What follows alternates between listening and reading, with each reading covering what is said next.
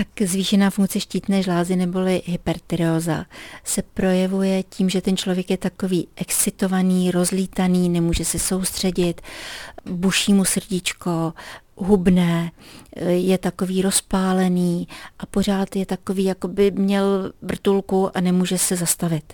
Tak v tom případě zase je dobře, když mu ho na to jeho rodina nebo okolí upozorní, aby navštívil svého praktického lékaře, protože musíme myslet i na toto, že by byl někdo takový hyperaktivní celý život nebo náhle se stal hyperaktivním, to není běžné. Takže jeho praktický lékař ho odešle do laboratoře, vyšetří hormony štítné žlázy a zjistí, jestli jsou v pořádku nebo jestli jsou někam pohnuté, a následně ho odešle na odbornou léčbu na endokrinologii, kde endokrinolog stanoví, jak ten dotyčný bude léčen a udělá mu veškerá vyšetření dostupná štítné žlázy, ať je to sono, CTčko a tak dál. Při snížené funkci se podávají hormony, které štítná žláza pro svou funkci potřebuje.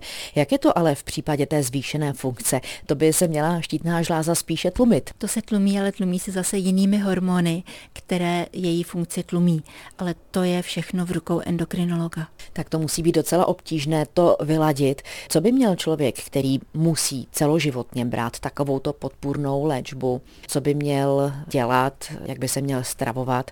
To nejsou vitamíny. To určitě nejsou vitamíny, ale měl by, dokud je takový excitovaný, takový rozlítaný, měl by se vědomně stlumit, odpočívat, jíst pestrou stravu, ale hlavně musí jíst ty hormony, které mu naordinuje endokrinolog. Souvisí s tou zvýšenou funkcí i třeba také větší nervozita, podrážděnost? Ano, podrážděnost, nervozita, neklid, hubnutí, ale paradoxně zase, jak každý jsme trošičku jiný, tak jsem viděla i velké hubnutí u hypofunkce. Takže v podstatě každá změna, která je patrná na našem organismu, by neměla být přecházena, měli bychom jí věnovat pozornost. To určitě, jakmile se necítíte tak komfortně, jako jste se cítili dřív, nebo vás vaše okolí upozorní, že to prostě nejste vy, tak navštivte svého praktického lékaře, který udělá potřebná vyšetření. Víte, na většinu onemocnění existuje prevence. Zkrátka, když žijeme zdravě, když na sebe dáváme pozor, tak se můžeme mnoha nemocem vyhnout. Je to taky v případě té štítné žlázy. Byla bych velmi ráda, kdybych vám mohla říct, že ano, ale bohužel tomu tak není.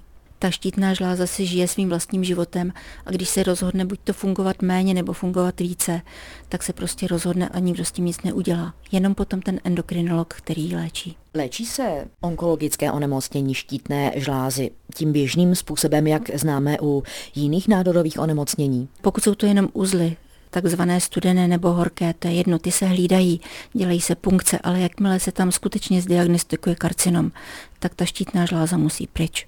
Ať se jí vezme jenom půlka nebo ať se vezme celá, je to jedno. Ten pacient potom je celoživotně dále hlídaný, má trvalé substituci, to znamená trvale musí brát hormony štítné žlázy, aby jeho organismus i dále fungoval. A tak jednou za dva až za pět let je hlídaný na onkologii, tam, kde se zajímají jenom o štítnou žlázu. Markéta Vejvodová, Český rozhlas.